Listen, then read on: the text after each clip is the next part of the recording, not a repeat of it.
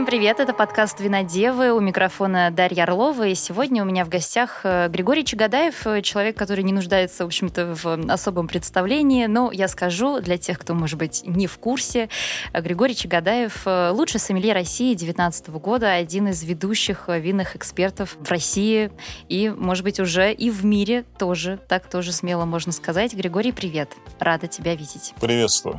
Привет, Даша. Начнем, э, давай с самого начала. Первый рабочий день в качестве сомелье у тебя был в январе какого года, получается? 11 2011, 2011 года.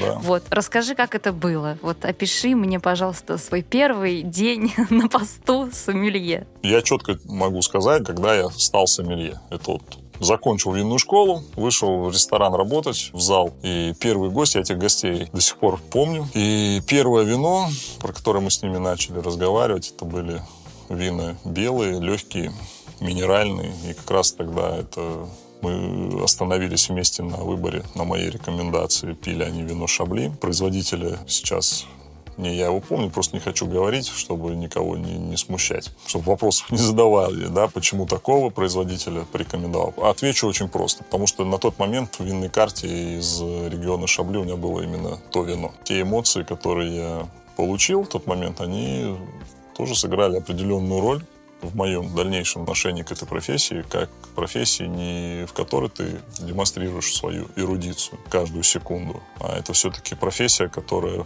очень связана с твоими коммуникативными навыками в первую очередь. За каждым вином стоят люди, история регионов, история людей, и просто эмоции в первую очередь стоят. И вот эти эмоции рассказывать людям. И я это ценю в вине, а не сам факт того, что вино сделано из такого-то сорта винограда. У меня как бы уже давным-давно таких мыслей в голове не осталось что вино надо выбирать по сорту винограда или по региону. Вино нужно выбирать по принципу, что тебе нравится и какие впечатления ты хочешь получить от вина. Я просто всю жизнь привык работать с чем-то только тогда, когда ты об этом хоть что-то узнаешь. Я себе задал вопрос, так, где какую информацию почерпнуть, чтобы хоть какой-то ликбез получить в голове у себя, да, там пройти для себя. Стал книжки первые попавшиеся читать, которые у нас тогда были на месте, про французские вина, про итальянские вина, и по прошествии полугода даже, я прочитав их, я понял, что у меня в голове каша полная, надо все-таки, меня это интересует, мне это интересно, и надо уже пойти, наверное, поучиться и систематизировать свои знания. Ну, вот так оно все и завертелось, закрутилось, одно за другим. Все же некие, ну, так скажем, э, финансовые возможности твоих родителей, они тебе помогли, в принципе, с вином вином э, познакомиться, хорошим, как я понимаю, тоже, которое стоило по тем временам очень неплохих денег. И у тебя был доступ к этим винам, ты мог их пробовать. Да, безусловно, это способствовало моему развитию, да, но я бы все это так не сводил бы к родителям. Я четко понимаю, становление меня, оно во многом было обусловлено моим отношением к образованию. Я очень хорошо учился в школе, я с отличием закончил военную академию. Ну, она как бы не военная, просто ведомственная академия МВД была в Москве. Та система образования, которую я получил, я ее всецело задействовал в изучении той области, в которой я сегодня работаю, и поэтому я могу с уверенностью сказать, что все-таки основа успеха успеха — это твое отношение к изучению предмета. То есть насколько ты вовлечен и насколько ты отдаешься постижению основ теоретических, практических. Чтобы разбираться в вине, его недостаточно, к сожалению, только пить. Про него нужно еще и читать, изучать, общаться с виноделами, с коллегами, применять огромную порцию критического мышления в восприятии всего, что ты читаешь, чего ты слышишь о вине, что ты ощущаешь. Критическое мышление, оно вообще, в принципе, помогает в постижении чего бы то ни было. Вино — это очень социальный продукт. Люди пьют то вино, которое им нравится. С этим очень сложно спорить, и не нужно с этим даже спорить. Вопрос в том, чтобы человека направлять все-таки в рамках этой стилистики вина к образцам, от которых они будут получать больше эмоций положительных, узнавать что-то новое. Говорить, что нет однозначного плохо в вине и однозначного хорошо. Всегда какой-то баланс между всех э, составляющих, потому что есть откровенно паршивые пино-нуары бургундские, есть откровенно паршивые вина из Бордо, есть откровенно паршивые вина в любом регионе. Вино — это все-таки продукт созидания человека. Без человека вина не не бывает. Нужно просто это всегда в голове держать при выборе вина. Интересоваться в первую очередь не тем, что написано на этикетке, хотя это основа, когда мы выбираем вино, стоя где-то у полки магазина или когда мы в ресторане в винной карте выбираем вино. Если ты хочешь получать максимум удовольствия от вина, ты должен все равно какую-то работу над собой производить, изучать, кто вино делает, что за вина делает, что за стилистики. Понятное дело, что ты за один день это не изучишь. Ну и сомелье такими способными и профессиональными за один год не получается. Это всегда многолетний опыт работы не просто работы с людьми в зале, а в первую очередь еще и работы над собой. Вино — это такой продукт, который ну, развивается меняется вслед за погодой, за развитием технологий, знания о том, как вино делается людьми. И ничего константного быть не может. Есть такое поверье среди профессионалов, что вот тренд на тонкие, легкие, элегантные вина. Эти тренды, они же нами тоже в том числе запускаются кто с вином работает. Мы же, по сути дела, коммуникаторы, работая с вином в ресторане. Люди приходят в ресторан. Как можно сказать, что человек разбирается в вине или не разбирается? Нужно с ним пообщаться. И вот здесь такой момент. Нужно общаться с людьми таким образом, чтобы человека направлять к выбору, а не общаться с человеком так, чтобы ты ему там навязываешь свои пожелания и рекомендации. Но мне кажется, что этого уже давно нет. Я, может быть, просто у меня уже профдеформация, э, да, потому что всегда я прихожу уже в рестораны, в которых совершенно другой подход, э, вообще общение да, с гостем на тему вина. Ну, по моим ощущениям, уже лет восемь вот этого в ресторанах не происходит. Ну, то, что сомелье как-то не так общается с человеком, пытается навязать, там еще что-то. Все вот уже в рамках э, такого человечного, демократичного, понятного общения про вино. Или это только в Москве так? Сомелье в России все равно не дорабатывают с точки зрения коммуникации с клиентами. Потому что если бы у нас сомелье так бы все дорабатывали хорошо, то наша бы профессия уже давным-давно бы пользовалась совсем другим уровнем уважения среди работодателей, и в среде виноторговцев и на всех уровнях нашего вот российского винного рынка, я бы так сказал. А сейчас не пользуются должным уровнем уважения? Да нет, конечно. Ну, где она пользуется? Пока этого я явно не замечаю. Интересно. У нас сомелье до сих пор это человек, который воспринимается как менеджер, по сути дела, торгового зала, отвечающий за вино. Шеф-повар в ресторане воспринимается как чуть ли не человек, от которого зависит пол, не пол, а успех всего ресторана. Хотя, хотя, если поговорить про экономику бизнеса, то от слаженной работы всей команды зависит успех ресторана. А если говорить про сомелье, то сомелье вносит успех с точки зрения бизнеса местами до 50% оборота ресторана приходится на оборот того, что продается из напитков в ресторане. Сомелье же отвечает за все напитки, а не только за вино. Вот и можно, да, посчитать весь э, коэффициент полезного действия. Вот я тебе как пример могу рассказать, вот как вот формируется отношение, ну, какое отношение к профессии сомелье э, там, в Европе. Ну, потому что у меня есть опыт общения с этими ребятами, совместного обучения, образования и аттестации в рамках корта мастеров сомелье. Там, конечно, принципиально другое отношение к работе сомелье. Там работодатели четко понимают, что сомелье, от него зависит серьезный процент в обороте ресторана. Винодевы. Друзья, сегодня в нашей рубрике «Винодевы рекомендуют» я расскажу вам про ресторан Жени Качаловой «Кочевники» на улице Сретенка. Здесь, если не единственный, то точно самый вкусный турецкий завтрак в Москве. Выверенная концепция кухни от бренд-шефа Олега Кусова с акцентом на восток, без борщей и уток конфи, что для столичной эклектики – редкость. Особенная рекомендация – острый суп с нутом и кюфтой. Винная карта собрана изящно с учетом всех вкусов и пожеланий от давно полюбившихся оставшихся стилей вин до редких восходящих виноделов и уникальных восточных регионов. За выбор вин можно смело жать руку шеф-сомелье Матвею Селиванову. Акцент сделан на оранжевых винах, отлично сочетающихся с восточными пряностями. В выборе оранжей Женя Качалова участвовала лично. Рок-звезды отечественного виноделия семья Узуновых и легендарная игристая из Армении Кёш –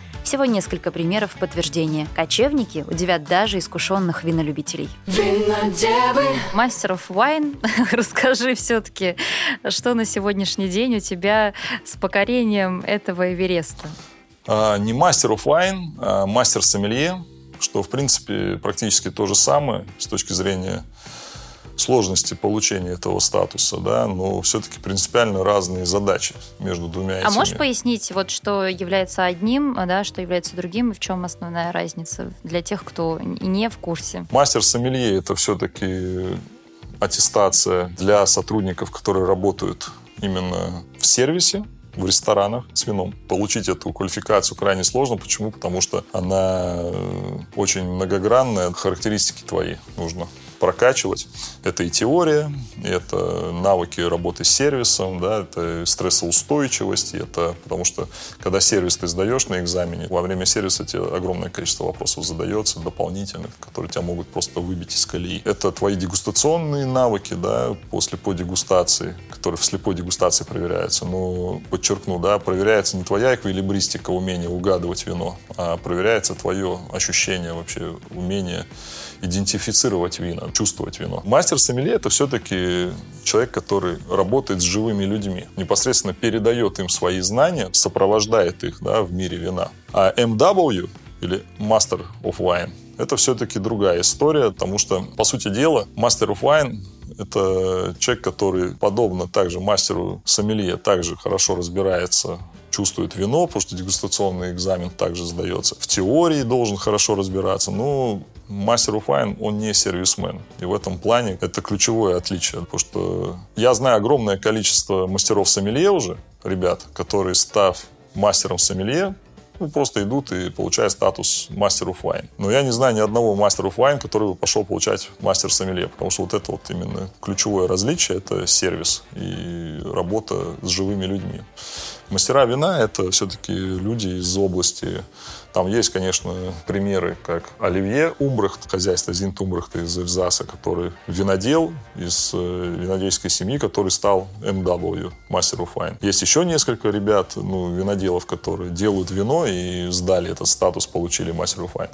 Но в общей массе это все-таки просто винные журналисты, винные публицисты, которые пишут о вине, да, ну, а, соответственно, чем больше ты про него пишешь, чем больше ты про него знаешь, чем больше ты его дегустируешь, тем проще тебе этот статус получить. Просто ну, для меня как бы очевидно, что мастер wine это все-таки скорее такое достижение вследствие своего опыта.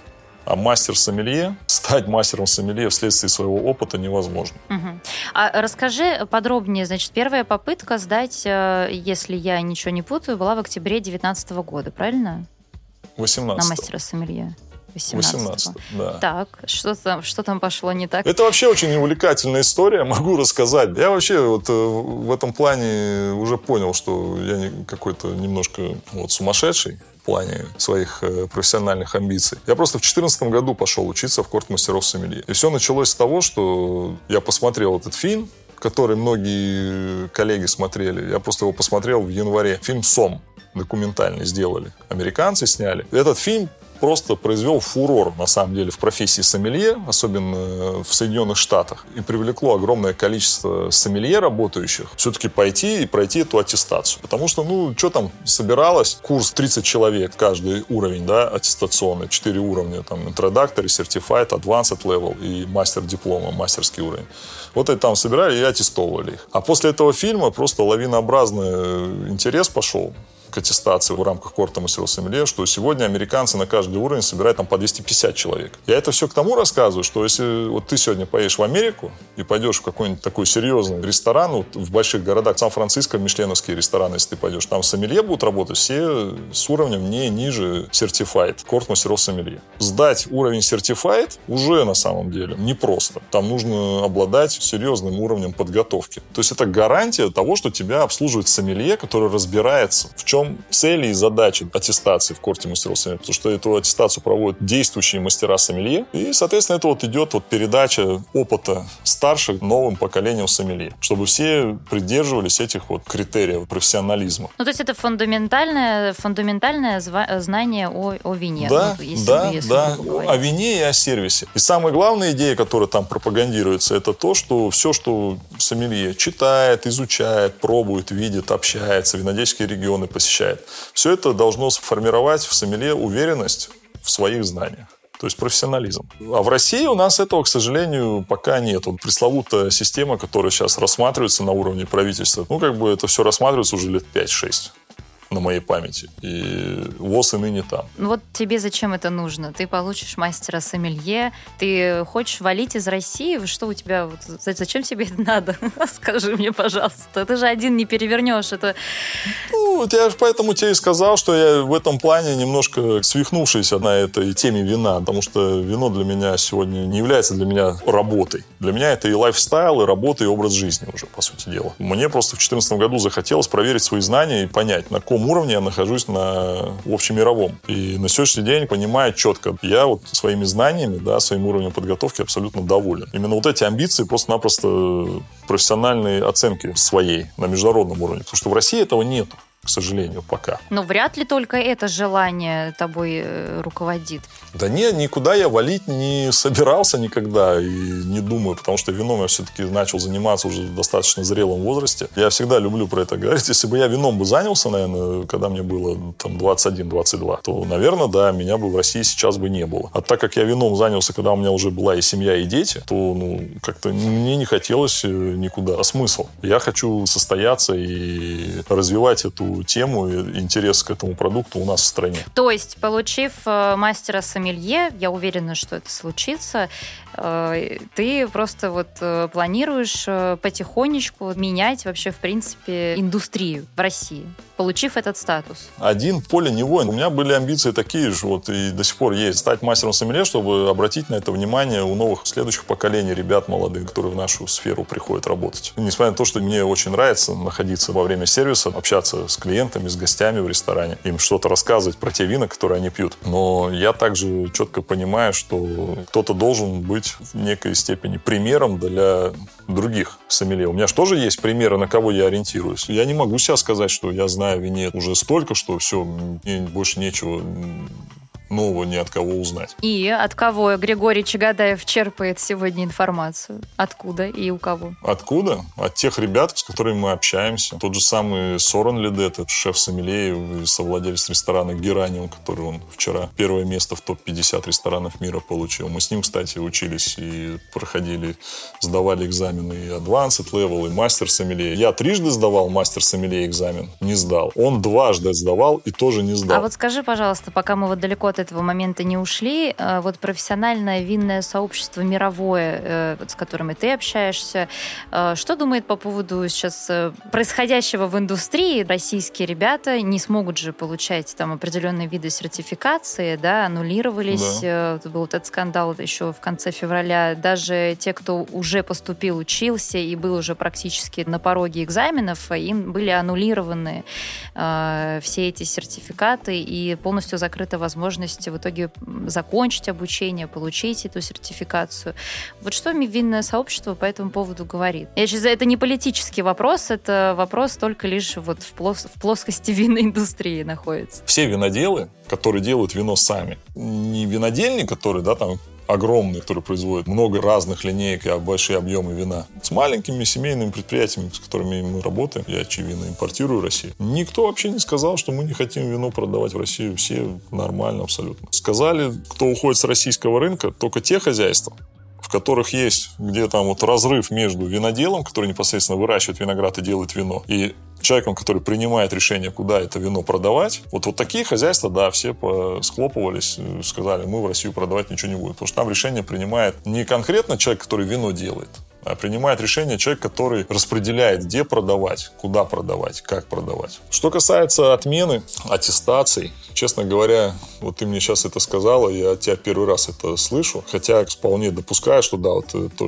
то что вот Аси диплома проводил. И все ты вот эти нельзя теперь русским людям получать? Да и слава богу, что все это отменили, потому что это самая бездарная вообще система образования там с, с сомелье. У нас было хотя бы это. Ну а что, хотя бы это. Всем сомелье всегда всегда говорю, ребят, да, все стоит денег, но зато ты за свои деньги получаешь новые знания, новый опыт. Идите, учитесь, проходите аттестацию в корте мастеров сомелье. Это с точки зрения профессии сомелье это самое правильное и полезное. Ты можешь там не сдать с первого раза уровень там Certified, ты можешь не с первого раза сдать Advanced, что в принципе абсолютно нормально. Там я не знаю никого, кто с первого раза сдавал все уровни. Вот ни одного таких не было. Я тебе даже пример приведу. Вот э, тот же самый Марк Альмерт, чемпион мира среди сомелье последний. Мы с ним на уровне Advanced вместе сдавали экзамен. Это был 2016 год. Из 32 э, человек кандидатов, 6 человек сдали этот экзамен. Я сдал, Марк Альмер сдал, Сорен Ледет сдал, и еще три человека, не помню. И что ты думаешь, вот последний год, вот э, в октябре 2021 года мы сдавали мастерский экзамен. Сдавал я, был и Марк Альмерт, и Сорен Лиде. Кандидатов было 32. Как ты думаешь, что-то мастер сомелье сдал? Вы когда все не сдаете, вы потом идете выпивать вместе? Что, что происходит после Конечно. вот этого? Конечно, автопати, автопати идет. А как? Конечно, ну, все, вот, ты понимаешь, стресс какой, да, там вот ты готовишься, там, у меня же тоже я готовлюсь к экзамену, а в этом году тоже поеду. Для меня сейчас самая главная проблема, как я туда поеду, с учетом всех логистических ограничений. Сколько перелетов нужно туда будет сделать, потому что мне письмо, приглашение на этот экзамен пришло в конце января, я подтверждение сделал, взнос за этот экзамен, потому что он с точки зрения организации достаточно серьезный, и все кандидаты, это общее правило, там нет такого, что кого-то вызывают. А какой взнос? Он там символически там получается, ну как, относительно символически. Для кого-то это огромные деньги могут показаться. Взнос 700 фунтов. 700 фунтов стерлингов на этот экзамен. Этот экзамен идет три дня. Понятное дело, что монетизировать этот уровень, этот статус мастер сомелье гораздо проще в Америке и в Англии. Его даже в континентальной Европе не монетизируешь. В континентальной Европе отношение к этой аттестации такое достаточно легкомысленное, я бы сказал. Там есть система. А когда есть система у человека, как работать в этой профессии, то результат кратно превышает по отношению к людям, которые работают не системно. Кратно выше, если ты перенял весь этот опыт, которым они там делятся. Они тебе прививают систему работы над собой, как над специалистом. Что изучать, на что обращать внимание, как это для себя идентифицировать, да, как для себя это понимать, этим оперировать потом в работе. Mm, да. Ну, это пресловутая удочка, которую даешь человеку, а он да, желает. Да, да, да. А, а скажи, пожалуйста, если такой подсчет когда-нибудь ты проводил, э, сколько вообще ты денег потратил э, в общей сложности на свое ну, винное, так скажем, образование на сегодняшний день? Очень хороший вопрос. Огромное количество. Просто огромное количество. Я не знаю, за эти деньги можно что сделать? Купить несколько квартир в Москве, допустим. Я тебе объясню, да, вот э, как бы это очень философски я тебе сейчас отвечаю, огромное количество. Почему? Потому что, знаешь, э, если делить на сколько я денег заплатил за перелет и проживание, сколько там я заплатил взносы за эти экзамены, это очень такая маленькая сумма на самом деле. Почему я говорю огромное количество? Потому что я много денег трачу на те вина, которые я пью. Мне эти вина не достают продаются, мне их там не дарят, не бесплатно не выделяют в качестве свободного продукта. Для того, чтобы стать специалистом, ты должен для себя формировать ценность вина в своей голове. А для того, чтобы для тебя ценность вина формировалась, ты должен понимать, что вино, оно стоит тех денег, за которые оно в мире, в принципе, продается. Да? Ты, если ты хочешь разбираться в вине, ты не должен ждать момента, когда тебе где-то на дегустации нальют 20 миллиграмм этого вина. Если ты хочешь разбираться в предмете, ты должен работать так, чтобы ты себе мог заработать и купить эту бутылку вина, либо в складчину, ну, понятное дело, не в одно лицо бить ее. Все равно формируется круг, если ты так относишься к вину, вокруг тебя будет формироваться круг людей, которые с удовольствием с тобой разделят это вино и разделят твои траты на это вино втроем, вчетвером, в пятером собрались, скинулись на это вино, попробовали. И ты гораздо больше поймешь о вине. Поэтому я говорю, что да, денег много ушло. Потому что я много вина дегустирую. Но именно это мне и позволяет сегодня быть уверенным в своих знаниях, в своем опыте. Ты можешь рассказать э, про свою методику слепой дегустации? Как ты это делаешь? Как ты себя к этому процессу, как я понимаю, сложнейшему, да, э, все-таки, если мы говорим там о получении какого-то статуса, как ты себя готовишь к этому? Каждый день я вино какое-то пробую. Какие-то сорта я лучше чувствую, какие-то стили вина лучше ощущаю, какие-то регионы лучше ощущаю. Какие-то хуже, просто потому что я их реже дегустирую. И в тот момент, когда к экзамену все подходит, я просто специально себе небольшие сессии устраиваю слепой дегустации. Просто перед экзаменом где-то за два месяца, два с половиной, я начинаю те вина, которые я меньше идентифицирую в слепой дегустации для себя, я их собираю и начинаю вместе бок о бок с теми винами, с которыми я их путаю, вместе дегустировать. Что это? Расскажи. Какие у тебя не идентифицируются? Слабые места Григория Чагадаева? Самое слабое место для меня по красным винам это все-таки всегда было Мерло сорт, потому что очень такой разноплановые вина из него делаются. То есть у него нет таких маркеров, как у того же самого Каберне Савиньона. У него нет таких ярких пирозинов. вот, оттенков перца, вот этого всего болгарского. Потом какой еще сорт очень сложно. Альбарини очень сложно, потому что он бывает такой прям легкий, нейтральный, минеральный бывает комплексный такой, который вообще там, на рисник похож. То есть путается все. А так, в принципе, я бы не сказал, что есть какие-то сложности. Раскрою один секрет. Я экзамен последний раз сдавал на слепой дегустации. Я определил все шесть вин, но экзамен не сдал. Потому что недостаточно определить все вина. Нужно их описать так, чтобы человек, который тебя слушает, экзаменатор, чтобы он по твоему описанию, дедуктивному методу, да, вот этому, который пропагандируется в корте мастеров сомелье, чтобы он однозначно понял, что это именно то вино из того региона, из того сорта. То есть мне не хватило детализации в описании вина. Mm, то есть они оценивают э, сам этот подход, да, как ты это определяешь? Да, да, да. Да, они не эквилибристику оценивают. Там 6 бокалов вина, 3 белого, 3 красного, 25 минут. Там, в принципе, 25 минут это много, да. Потому что я понимаю, какое вино после того, как я понюхал и попробовал. Мне не нужно 5 минут с ним сидеть, чтобы сказать, какое это вино из чего сделано. Но они-то сидят напротив тебя, они-то его не нюхают, не пробуют, они тебя слушают. И ты должен им так его описать, чтобы они четко поняли, что да, действительно, он говорит про Савиньон Блан из Сансера, жаркого или прохладного винтажа. Или он говорит про Каберне Савиньон из Напа Вэлли. А почему из Напа Вэлли? Потому что там яркая концентрация в аромате, очень много красных ягод, интенсивность аромата гораздо выше, чем э, у вин из с левого берега Бордо. Вот что там оценивать. То есть твое чувство, твое ощущение вина. Опять же, возвращаясь к мастеру сомелье, э, вот э, это можно бесконечно сдавать? Когда ты становишься кандидатом на этот статус, ты можешь вот бесконечное количество раз пытаться сдать этот экзамен, правильно? Да. То есть ты хоть всю жизнь можешь сдавать. То есть просто приезжаешь каждый год. Э, есть один журналист, я не помню, как его зовут, я даже э, его высказывание, это скриншот себе сделал, сохранил, где он пишет про то, что все, кто учится в, в корте мастеров сомелье на уровне мастер-диплома, это глубоко несчастные, бедные люди. И каждый раз находить себе мотивацию заново готовиться к этому экзамену, ну, это, я не знаю, с чем сравнить. Я просто сам спортом профессиональным занимался в детстве. Но это вот все равно, что готовиться к чемпионату мира Европы. Чемпионов мира Европы же много не бывает, а многие ими никогда не станут и готовятся, участвуют в трех, четырех, пяти чемпионатах мира. И, и так и не становятся. Но для того, чтобы участвовать на чемпионате мира, ты должен себя постоянно держать в форме. Морально-волевые, это же ведь э, не менее да, важно, да, чем да, физическая да. подготовка.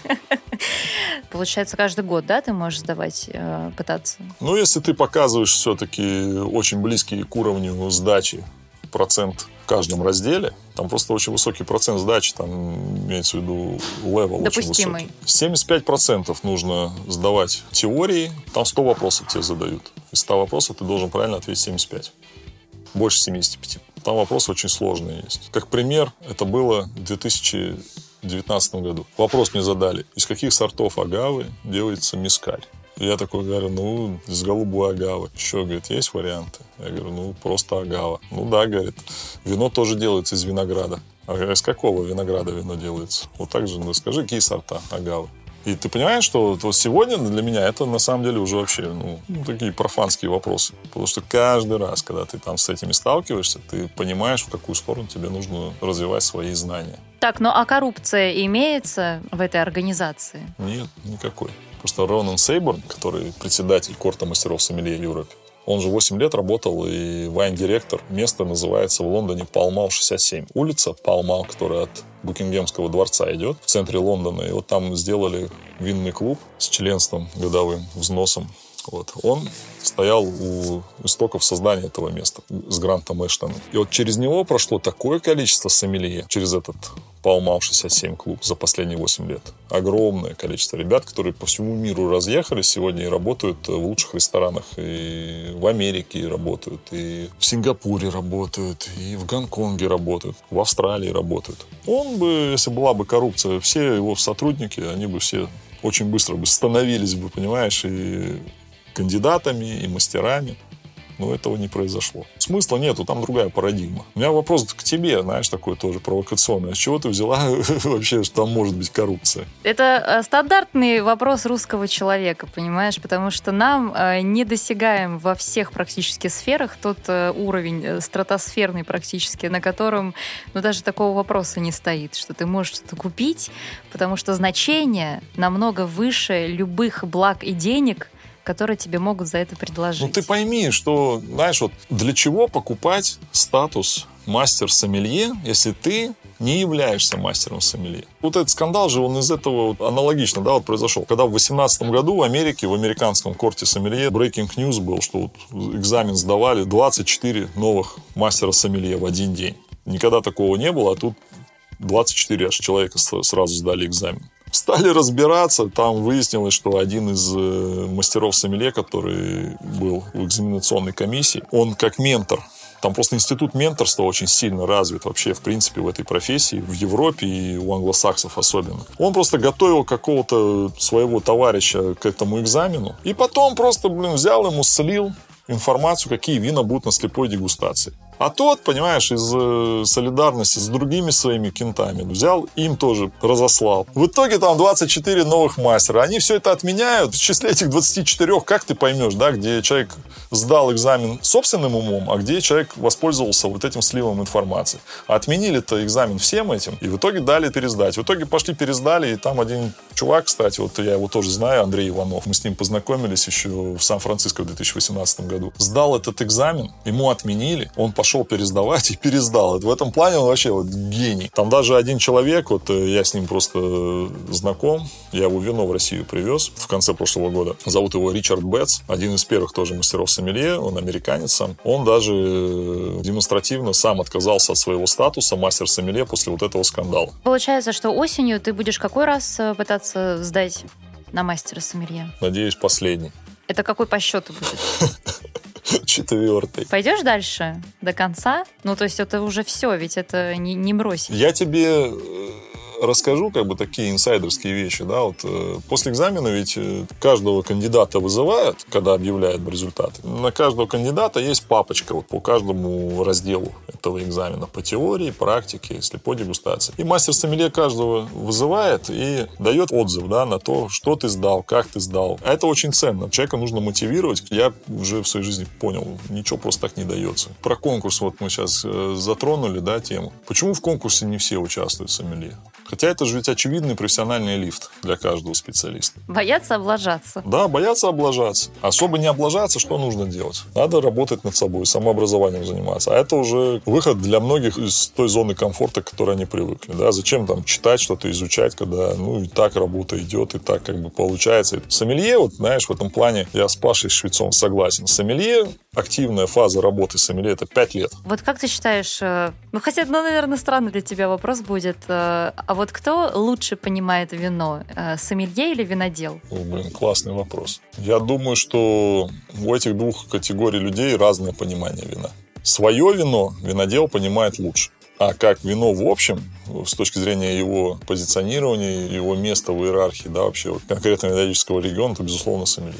Я объясню почему. В Бургундии, к примеру, там большинство виноделов вина даже своих соседей не пьют и не пробуют. Вот, вот тебе ответ. А вот у тебя же наверняка со временем, да, поменялись вот эти критерии оценки вина от, может быть, какого-то более схематичного, поскольку ты человек, который получал образование, потом участвовал, готовился к определенным конкурсам, к такому уже более философскому, когда у тебя уже не схема как это в голове, когда ты вино пробуешь, а, ну, а какое-то другое, да, восприятие вина идет. Я, я не, не знаю даже, как это описать, но ты, наверное, понимаешь, о чем я говорю. То есть вот как отойти я от понимаю, этой от этой схемы, от этих правил к вот такому глубокому пониманию вина, вот э, как на сегодняшний день оцениваешь вино, которое ты просто пьешь, которое ты пьешь не на слепой дегустации во время сдачи экзамена на мастера сомелье, а просто вот открыл бутылку вина и пьешь. Пусть даже ты знаешь, какое вино ты пьешь если такое бывает? Ну, с точки зрения баланса исключительно. Для меня хорошее вино – это сбалансированное вино, когда в нем ничего не выпирает никуда ничего на себя не оттягивает никакой из элементов. Знаешь, аналогично с музыкой. Что-то тебе нравится, какая-то мелодия, какая-то тебе не нравится. Ну, или равнодушно оставляет тебя. Так же и с вином. С философской точки зрения вообще в природе все стремится к балансу. Поэтому, знаешь, не сбалансированные вещи, кривые, косые, привлекают, но они тебя привлекают тем, что они тебя раздражают. А когда ты смотришь на реку бегущую, там все сбалансировано, природа все делает, естественные формы принимает. Вот вино такая же история. Для меня в вине главный баланс таких вин делается просто единицы, которые с идеальным балансом. Как и в любой сфере человеческой жизнедеятельности, уникальных музыкантов, художники, единицы. И выдающихся таких сбалансированных вин тоже очень мало. Гораздо больше вин раздражающих, тем самым привлекающих к себе внимание. Но вин сбалансированных их очень мало. Ну, в моем понимании баланс. Расскажи тогда про одно из последних вин, которое тебя по-настоящему впечатлило. Что это было и вот ощущения от этого вина? Знаешь, меня уже давным-давно так прям, чтобы как-то поразило и как-то воодушевило. У меня давным-давно уже таких вин мне не встречается, несмотря на то, что я пью и очень выдающиеся вина, да. Просто почему? Потому что все самые яркие впечатления у меня были на стадии выхода на этот уровень оценки вина. Как пример, я могу тебе сказать вино, которое одно из тех, которое меня больше всего поразило своей изящностью, элегантностью вот этим балансом. Это Шамболь Мюзини от э, Жака Фредерика Мунье. 2015 год, коммунальный Шамболь Мюзини. Да, он стоит сейчас как крыло от самолета уже. Ну, как вся Бургундия такого уровня. Но в те времена, это было 6 лет назад, это оно стоило абсолютно земных денег. С этим вином по эмоциям даже многие вина, которые на порядок дороже, не сравнятся. Знаешь, вот э, у меня вот э, аналогия между таким вот по-настоящему будоражащим твои вот рецепторы вином только с музыкой есть аналогии. Я просто очень люблю музыку. Кстати, вот знаешь, я заметил эту тему, что многие по-настоящему крутые сомелье, они еще и либо очень прошаренные меломаны, а то и даже очень крутые музыканты. Назови какое-нибудь российское вино, чтобы мы все про Бургундию опять не закольцовывали, которое тебя впечатлило. Пока больше нечего назвать. Ну, все остальное как бы интересно. Мне очень нравится то, что делает на Левкаде сегодня. Тот же самый холодный душ Савиньон Блана. Очень круто получается. Каждый год получается немножко по-разному. Стилистически то он ближе к французскому Савиньон Блану, то он ближе к итальянскому Савиньон Блану. Но в то же время у него очень яркая такая вот ароматичность э, сортовая что привлекает именно чистота сортовая. Что еще из российского? Как ни странно, то, опять же тот же самый пино-нуар, которому раньше то нравится, то потом бутылку открываешь. Вообще непонятно, почему Швед? с ним случилось, какие-то другие эмоции. Да, швейцарский вот э, пино-нуар. Опять же, из этого удивительно, но факт. Мне его вино из, из линейки Жека понравилось больше даже, чем вино, которое он делает с виноградников со своих э, Клер Мумулит и Клер Палати. Очень крутой получился семион у Шатон де Талю. Тоже вот мы были у них недавно а, где-то две недели назад. Они сделали ограниченную партию семиона, который продается там только у них на хозяйстве. Они его в дистрибьюцию даже не пустили, потому что маленький объем. И получился семион очень такой прям сортовой, классный, очень элегантный. И несмотря на то, что вино получилось с алкоголем порядка 14 градусов, вино получилось сбалансированным, приятным, да, и это показатель все-таки класса и винодела, который делал это вино, и класса вообще хозяйства. Винодевы. Вопрос о вине, который последний раз, вот на твоей памяти, это может быть абсолютно любой год, сейчас я тебе дам время подумать. Вопрос о вине, который застал тебя врасплох. Знаешь, со мной была такая ситуация во время сервиса на экзамене в корте мастеров сомелье. Потому что там стрессовая ситуация, и ты просто-напросто, тебя эта стрессовая ситуация из колеи выбивает. А в жизни такой ситуации в принципе быть не могло и не может. Скажите, пожалуйста, а вот в Англии какой винодельческий дом, шампанский дом основал свой проект? Для производства игристых вин в Англии. И я такой ходил, думал, думал, сказал, извините, я говорю, сейчас не готов сказать. Потому что я просто не знал. А потом почитал, погуглил, посмотрел, это, оказывается, это шампанский дом Татанже. Они там заложили виноградники и делают вино. Называется Domain Evремонт. Потому что категория э, игристых вин классическим методом, который сегодня делается в Англии, она, конечно, заслуживает самого большого внимания, потому что вина действительно феноменальные там сегодня производятся. Ну, не зря вот они теперь получили новый статус, они же получили теперь вина Сассекса. Да, да. Молодцы. Тоже есть э, споры, кто там на границе, кто в Сассексе. Там есть даже хозяйства, у которых часть виноградников в Сассексе, другие, часть виноградников в другом, и как теперь идентифицировать. Но британцы из всего делают маркетинг, они молодцы в этом плане. Все, что им нравится, они заставляют весь мир это любить. Да. Хороший сомелье – это человек, который... Это человек, который своими знаниями увлекает людей в культуру вина и который приносит много денег своему работодателю. Самый переоцененный и самый недооцененный сорт на сегодняшний день? Самый переоцененный это красностоп Золотовский, а самый недооцененный Небиола, я бы сказал. Недооцененный Небиола? Не, недооцененный. Ну, а что он стоит? Блин, вина из него делаются фантастические, а стоят они на порядок дешевле, чем пино-нуары. Весьма такого спорного уровня бургундские а по стилистике вина похожи. А почему ты считаешь, что красностоп самый переоцененный, ничего интересного из него быть не может? Ну, на данный момент пока еще ничего интересного толком из него не сделали. Ну, то есть, в принципе, ты потенциал в этом сорте пока не видишь. Я имею в виду не про винодельник, который и как они с ним работают, а в принципе про сорт. Нет, я вижу потенциал в работе с этим сортом, но просто-напросто, знаешь, как можно увидеть его однозначно на отрезке 10 лет, когда каждый год вот, у всех он по-разному получается. Да, там можно выделить стилистику красностопа Золотовского, того же самого Ведерникова. Мне нравятся да, они, окей. кстати. Я как бы ни, никак их за это не осуждая, да, круто. Что касается красностопа от других хозяйств. Но вот мне только еще у Галицкого понравился, но они его сделали настолько ограниченный тираж, там сами себя, по-моему, перехитрили, что там стали распределять только по отдельным ресторанам, и в итоге в два раза меньше его выделили на рынок, ну, ну и чего они добились, я не знаю. А российское вино может занять, э, не знаю, какое-то а, место на Олимпе будущего в виноделии? Санкции их не сегодня придумали, и не вчера. И санкции это всегда вот возможность появиться чему-то новому. Как пример, когда к власти в Италии пришли фашисты, Муссолини, французы первым делом тоже включили санкции против итальянцев, и как это неоднократно было в истории мирового виноделия, первое, что они ограничили, это экспорт сельскохозяйственной продукции, которой славились. А славились они тогда уже вином. И вся аристократия итальянская пила в основном вина Бордо. И в итоге чему это способствовало? Что Семья Инчиза де Ракета решила высадить виноградники бордоских сортов у себя на территории в Болгере. И тем самым появилось вино в итоге в 60-е годы. Коммерциализировали они его, винтаж 68 года Сосикая. Спасибо тебе большое. Григорий Чагадаев, лучший сомелье России 19 -го года и будущий, я убеждена, мастер сомелье с осени этого года. Я тебе желаю удачи. Не знаю, можно желать удачи с искателем на мастер сомелье или... Конечно, ну... безусловно, она никогда не повредит. Тогда со всей силой тебе этого желаю. Спасибо большое. Спасибо, Даш. Да, спасибо. Вы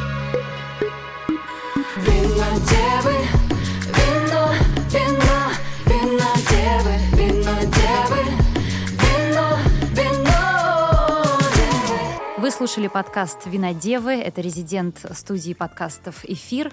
Подписывайтесь на нас, ставьте оценки, оставляйте отзывы. Это важно для того, чтобы проект развивался. Не забывайте также подписываться на наш э, телеграм-канал «Винодевы». Там мы регулярно проводим розыгрыши классного вина. Услышимся!